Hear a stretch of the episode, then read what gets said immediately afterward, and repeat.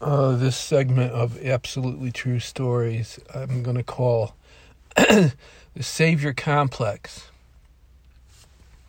It's well known in in uh, in in psychology that there's certain archetypes that are basic to all humans, and one is uh, called the Savior uh, archetype. we're all looking, especially now at this time of year and what's going on, um, for a Savior or Saviors. And uh, anybody who knows how to be able to fit themselves into that mold can become a focal point of the Savior complex. I think uh, Donald Trump is vying strongly for that mold. Um, he's really looking to, to be the one that they said will save us from this coronavirus and COVID 19. And uh, because he knows that he needs that not only for his own inflated ego, but for his election.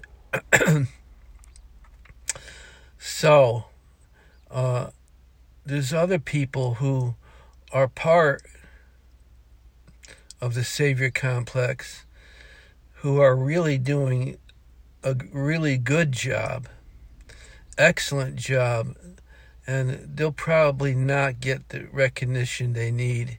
They won't fit that mold, um, and they don't want to be in that mold. Um, so that's that. Um, you know, uh, dictators and emperors down to the past, they all knew how to fit that mold. They knew that they knew that not in the terms that we use today, but they knew that people are looking for someone or somebody to be their king, their savior. There's an old uh, Jesuit saying, and it's really simple. It just says, "Oh, there is a Messiah, and it ain't you." um,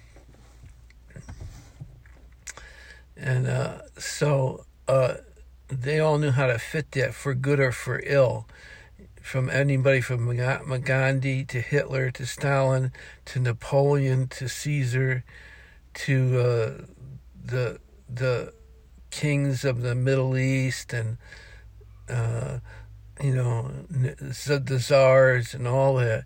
They all knew about that, and uh, so be careful to try not to fit somebody into that mold that not supposed to be in that mold.